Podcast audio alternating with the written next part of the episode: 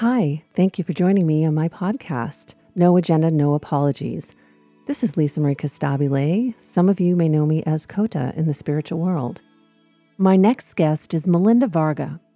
For two decades, Melinda has been in the entertainment industry, dividing her time between Los Angeles and her hometown in central Victoria, Australia. She has overseen high-profile talent whilst raising three kids across two different continents.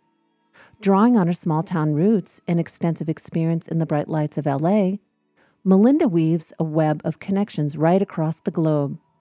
I'd like to welcome her now. Hey, how are you?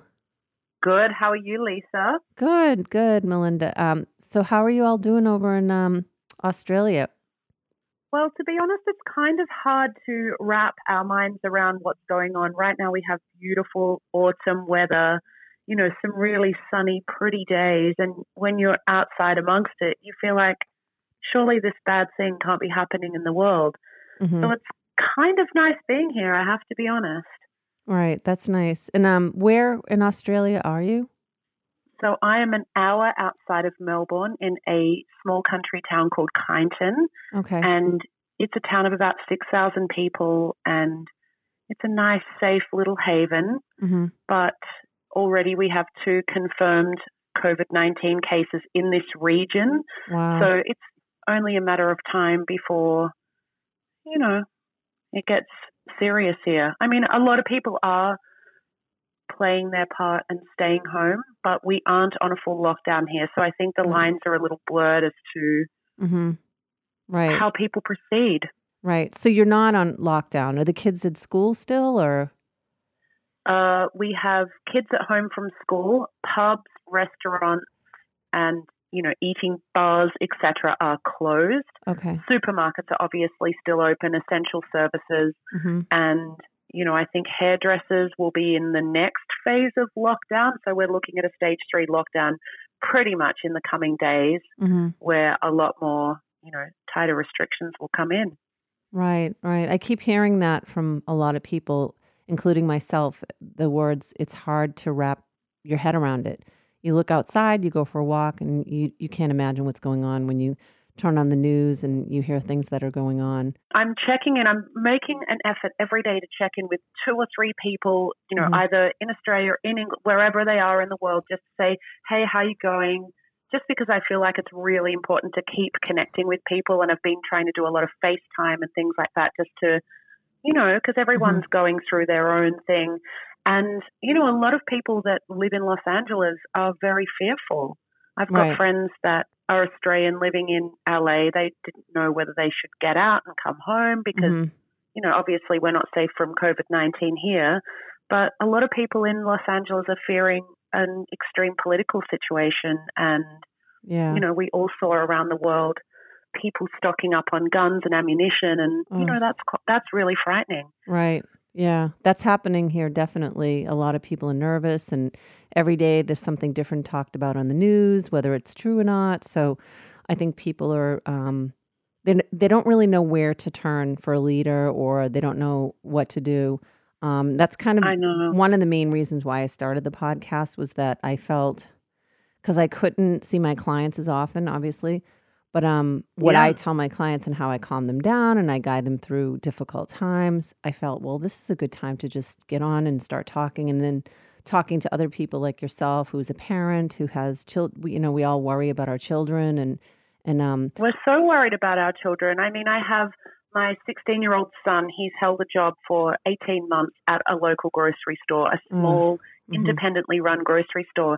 And he is adamant that he remain working there. Mm-hmm. He says, Mom, if I, I'm in essential services, if I don't work, how are people going to get food? He says, right. this is my job that I want to do. He feels a real, you know, civic sense in a way, like that he mm-hmm. wants to be able to provide that service to people. And I'm just, you know, nervous that the store mm-hmm. owners don't have proper sanitation in place, like that he's so exposed, right. and therefore he's exposing us.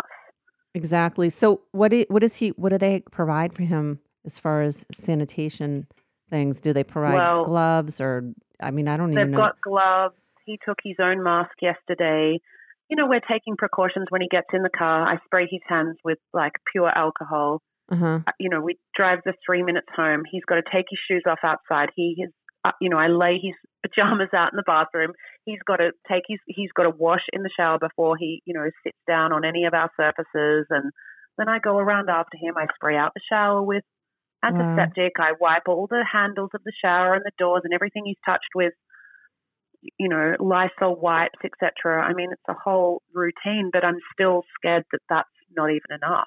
Right. Yeah, because I, I yeah, I just went shopping today. I hadn't been in a while, and I had everything I touched, I put sanitizer on my hands, and then I put sanitizer on my keys, and then I put sanitizer on my doorknob, and in the car, and then I get out of the car, and then I have to go to the cart, and then it's never ending, and it kind of it it drove me a little crazy. It was like I yeah, you feel neurotic. Yeah, I said to myself, I'm not coming out, so I got a bunch of stuff for a couple weeks, at least a few weeks, and, and we'll see. But how is, um, I'm finding here in L A, sometimes there's food, but you have to line up to get it. Obviously, worldwide, for some reason, toilet paper's gone. It, it's, I mean, you can't get your hand, you can't get your hands on crazy. It. Are you, I know. Are you able to go shopping, or is it just so busy? You can't, we can't find any, um, Um, what is it? Alcohol. We can't find um, hand sanitizer. We can't find wipes. Yeah. We can't find any antibacterial soaps. Is it similar in Australia? Well, we did see the panic buying, the hoarding, the extreme anxiety in the supermarkets initially, mm-hmm. but it seems to have calmed down now. Our Prime Minister and our, you know, State Premier have assured people, you know, there we do not have a food shortage. What you're seeing are supply issues. We can't supply the stores fast enough. This is unprecedented, like stop the panic. Mm-hmm. However, when you go to the supermarket now, things are a little sparse. I managed to pick up some Lysol spray the other day. Last night I picked up, you know, an antibacterial spray for the showers. You can get things.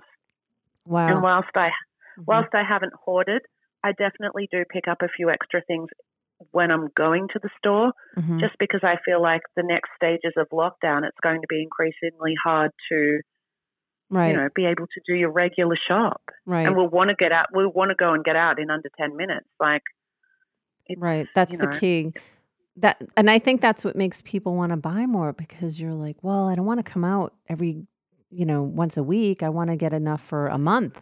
You know, so they're they're putting limits. Are they putting, basically in America, they're putting limits. So if you go into a local grocery store, like um, locally in L A's, you know, Bonds or Trader Joe's or or Ralph's, but they're putting limits on things. They put limits on yeah.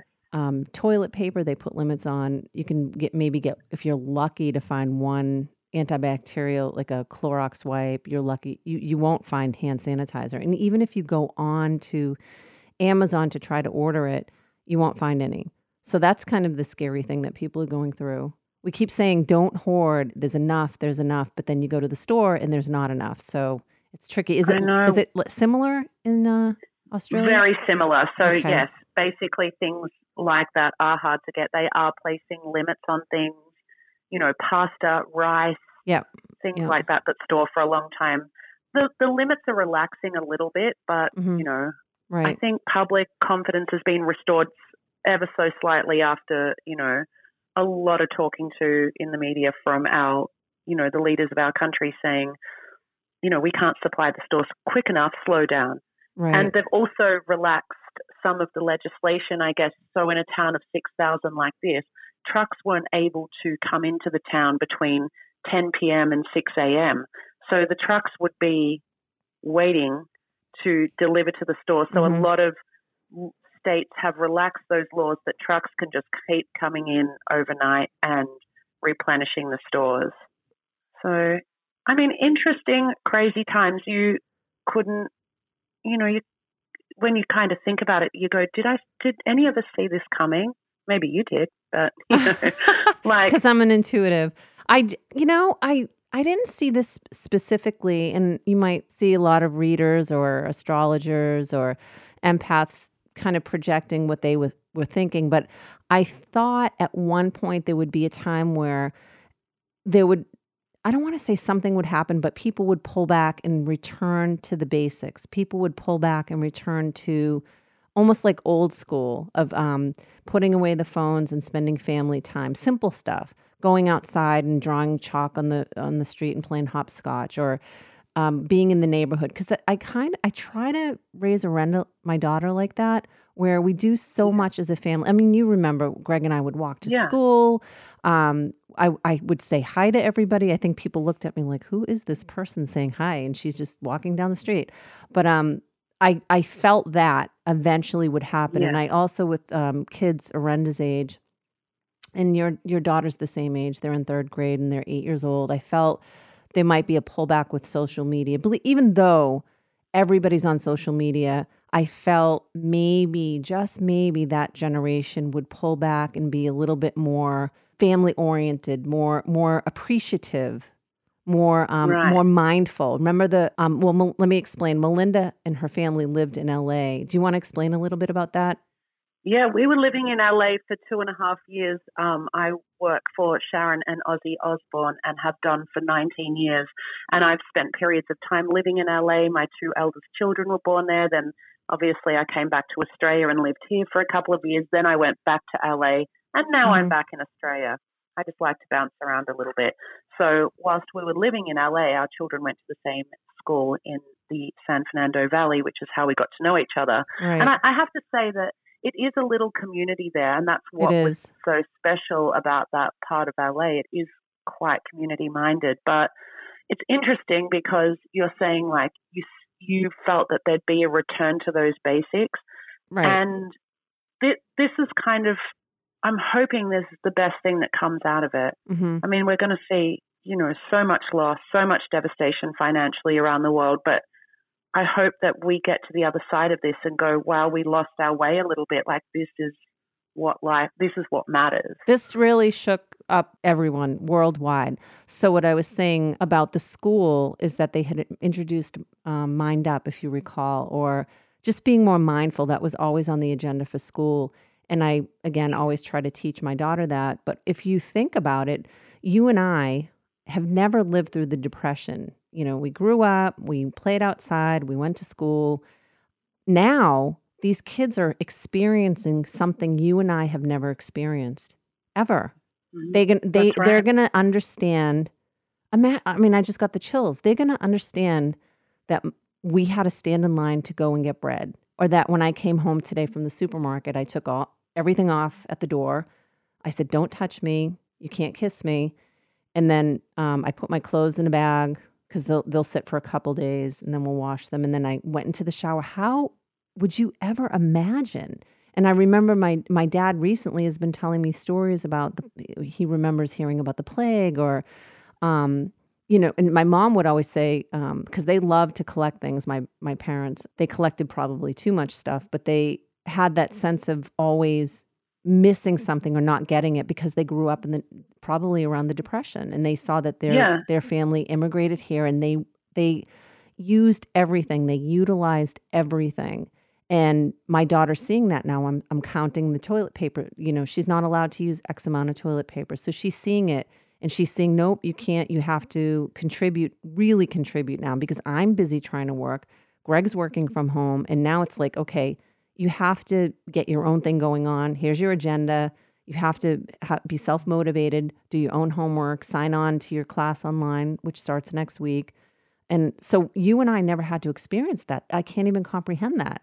We've all had so much. We've all had access to mo- so much. And whether we think, you know, oh, back when I didn't have any money, we've, you're right, we've been able to feed ourselves and just, you know, walk into places and not have to worry. And you know, now that there is that collective, like, you know, I don't condone the panic buying, but I kind of get it, because everyone's like, oh my god, like, you know, we're not used to being without, and we're we go into that mode where we're like, oh my god, if I lose my job tomorrow, I, I gotta have, you know, mm-hmm. I don't know how I'm going to do all of this. There, there is that kind of worldwide panic, because we've essentially we've been really lucky. We've, you know, my next door neighbor actually said we've been meeting up for drinks outside, you know, at a distance, obviously, just at the end of the day before dinner, just to have a quick chat and catch up about what's going on in each of our lives and just to maintain those connections. And he said, this is our depression. This, we've been so lucky. This is what our grandparents went through, and they went through worse. I mean, you think about the women that sent their husbands and their sons off to war and didn't know when they were coming back. I mean, things like that. It's it's hard to even wrap your head around it. Well, the same thing. Your son is going to that store. These they're they're they're the, they're calling them in America. I don't know if they're calling them in Australia. The frontline the frontline people rather than first responders. So yeah. The new heroes are the people who work at the grocery stores. They're the people who, of course, the nurses and the doctors and everybody who has to be to work, and the police officers and the fire department. So those people, but the people who are in grocery, they have to come in contact with so many people, just like nurses. I know. We never imagined just, that. We never imagined no. that. And um, it, it, and you have to weigh. So I'm sure your family's going through this, talking, your husband and everyone's talking about, what is your son's name again? I forget his name. Lucas. So he's feeling he needs to be a part of this and do his duty as a citizen. And the parents, you both are like, but is it worth, is it worth it? Because you're coming home and exposing all of us, you know? And that's something that I spoke with Greg and Arenda about, is that imagine if one of us got it. Let's be real. We have to be incredibly careful. I know. It's, you know, I feel like, you know, I have these moments where I'm, you know, questioning all the time, because I think for him, he gets so much out of work. School's not, he's not unhappy at school, but it's not his thing. I see him in this job and I see him come to life. His personality is mm. alive. He just feels so good about working. So part of me goes, oh, you know, that's so important to him for his mental health, like to lock him in a house for, say, the next six months. And, you know, he's not that motivated at school. What's he going to be doing? Video games, sitting outside? Like, you know, he is active in his community and that is so important for him. But yeah, he's, you know, he's also so exposed. So it's, you know, it's tricky. He loves that job. He is passionate mm. about it. I've even said to Steve, if working at the grocery store for the rest of his life is what makes him happy, then, you know, good for him. He he can do it. But he does need to get an education as well, and he needs to have options. But right now, I guess it's the only thing that's kind of making me really anxious, because I feel like I'm prepared for what's going to hit. I'm prepared in this household. I've set up spaces. I've got my head around our finances. I've got my head around how we're going to eat. I've got my head around how I'm going to run everything. It's him being outside of the mm-hmm. house is what's leaving me exposed. Did they have a lot of um, numbers projected? I, I know for us, it's supposed to hit bad. It's really sad that we know the projected is supposed to be within five to six days. It's supposed to really pop up and then last for X amount of weeks or a week or almost like a snowstorm. That's what we keep hearing, like in five days, in four days, maybe about six. Uh-huh. Are you hearing that in Australia? I'm hearing basically uh, different things. I'm hearing that the peak's going to come earlier than we're anticipating, like the peak will come April. But I've also heard people say, oh no, the peak's going to come in our winter when the regular flu season also hits, which is, you know, June, July, August, around mm. that time. Mm-hmm. So I'm, you know, I heard Jacinda Ardern, who is the New Zealand Prime Minister, who is fabulous. I heard her say, act as though you've already got it and you don't want to pass it on to people. And I think, you know, that's what we have. I, I don't know. I'm, yeah, I'm preparing. I keep telling the kids six months, be prepared for the next six months that we may be home from school, that we will be in this house, that we'll be doing exactly what we're doing now, just taking it easy and playing lots of board games and. Yeah. I mean, what what is the world going to look like on the other side of this? I just don't know. Are you working at all at this point? Yes, I, I am working. Thankfully, I am still working from home. Okay. Um, I've still got quite a few jobs that I take care of for Sharon and Ozzy that are still going on. But, of course, their work has obviously pulled back significantly. Sharon's not taping the talk. So, you know, there's financial impacts for everybody across the board. So, mm-hmm. You know, for now I'm working and incredibly grateful, and long may it continue through this time and beyond, because I do love my job. Right. Well, you've been doing it long enough. I know.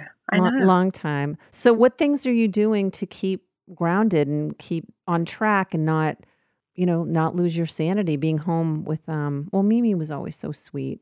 She's a sweet oh, girl. Oh, she's so sweet. But, you know, that the kids have been a little bit tense. I've got Scarlett, who's thirteen, Lucas is sixteen, and Mimi's nine. So it's, you know, ages across the range. And, you know, the girls have been good together, but then they have their moments where I'm like, okay, everyone separate. Mm-hmm. And, you know, Mimi's been a little emotional. So it's been, when she's having those moments, instead of going, okay, enough, you know, I've been like, I'm just, come into my arms, just let me pick you up, let me just hold you, mm-hmm. just because I know that what we're feeling, they've got to be feeling it too. It's not, it's all around. So does she know what's going on? Yeah, no, she knows what's going on okay. to the best of her, you know. Ability to take it in for a nine-year-old, yeah. right? Right. Yeah. It's interesting, though, kids um, are reactive differently. Arenda, I keep asking yeah. her, how do you feel? What, are you okay with this? Do you want to, do you miss school? Do you want to, no, I love this. This is great. I'm spending time with mommy and daddy. But then she'll be reactive in a different way, maybe lose her temper easier. Or yes. yesterday she went into the shower and she was crying, and I felt that was her way, even though it was about her hair, because, you know, she's a fashion plate, and it was, it. But I felt, okay, that definitely is her way of just, um, just letting it all out. And she was in the shower, and then she, you know, then she had good shower time, and she came out and she was all new again. But it, but kids are so resilient. Do you feel that as well? I do. And somebody said that to me today, because I was like, oh, I just worry, like, you know, their connections with their friends and all of that will be lost. And, you know, someone said kids are resilient, like, mm-hmm. you know, they'll navigate it probably better than us. Mm-hmm. I'm like, I hope, I hope that's the case. Because you just got back to Australia. In January, the end of January. Oh, my and goodness. Yeah. So coronavirus was in the news then, but not as significantly as it is now, obviously. And I did see a few people at the airport wearing masks, and someone on my plane. And I'm a fastidious person anyway. I'm always been super clean in the house. And, mm-hmm. you know, I took my Lysol wipes on the plane and wiped the kids' seats and their controls, and mm-hmm. you know, I spray the toilet before they go on the plane because it's just so germy. But um, I, I went to two places. I went, oh, my God, I spent all that money on that holiday in January that I probably shouldn't have spent that money. And then the other side went, but we had such a great time, and thank God we did, because I think we'll be home for the foreseeable future. You know what I mean? Right. You were creating moments, which is in, in memories, which is nice. So basically yeah. the girls, you, you went back to Melbourne area. You started yeah. school, and then a few weeks later you're out of school, or a couple months later. Yeah. Wow. Yeah. Wow. So that that's yeah. the whole I, I understand probably why Mimi's a little, she left her friends in L A and then moved, and then now she made friends, and then now she's not going to yeah. see them for a while. Um, that's when you have to have FaceTime and Zoom. Or they a lot of kids here are doing Zoom. Yeah, they've been FaceTiming. We've got some kids next door, and I looked out the back window last night. Steve said, I think they're a little close, but Mimi was on our side of the fence. They were on the trampoline in their backyard, and they were just chatting. So we've got, you know, oh, we went for a walk yesterday around the corner and ran into another little girl, and they had a chat and saw each other, but from a distance. Mm-hmm, mm-hmm. So, well, that's and then a, Scarlett, right? Yeah. And then Scarlett had a walk with a friend too, which, you know, again at a distance, but I'm just trying to keep up that those connections and that FaceTime. Right. Keep up the morale. Yeah. It's important. So as a family, what can you say to the audience? Like, how are you getting through this emotionally and carrying, you know, the torch for your family? Well, just trying to stay active, talking, stay motivated. We're not sitting around in pajamas all day doing nothing, which is important for me. I need to be, I'm a motivated person. I like to be up and about and doing things. Um, you know, just trying to stay together, stay connected. We're doing more as a family. We're getting out old toys, and right now the girls are getting out some old train tracks that were Lucas's when he was little, mm-hmm. and they're setting those up. So we're doing a little bit more together, and also I'm off the computer more. I'm on the phone less, so I'm kind of using that time to talk to them a little bit more, and just maybe maybe discovering some talents, hidden talents. Oh, I know. Yeah, right. Are you keeping a journal?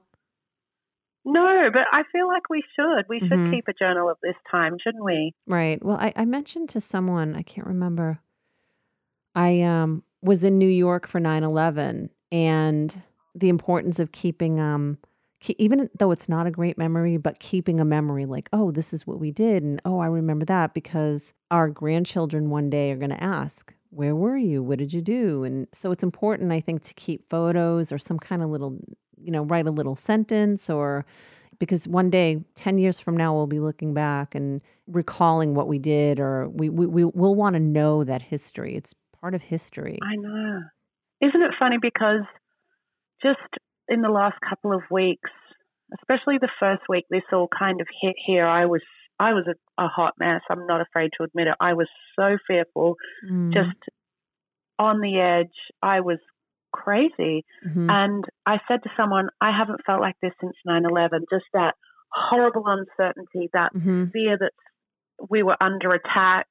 It was, a, it, yeah, I recall nine eleven being like that too. And as the days edged mm-hmm. past it, you kind of, you know, wrapped your head around the enormity of it and the loss, the suffering.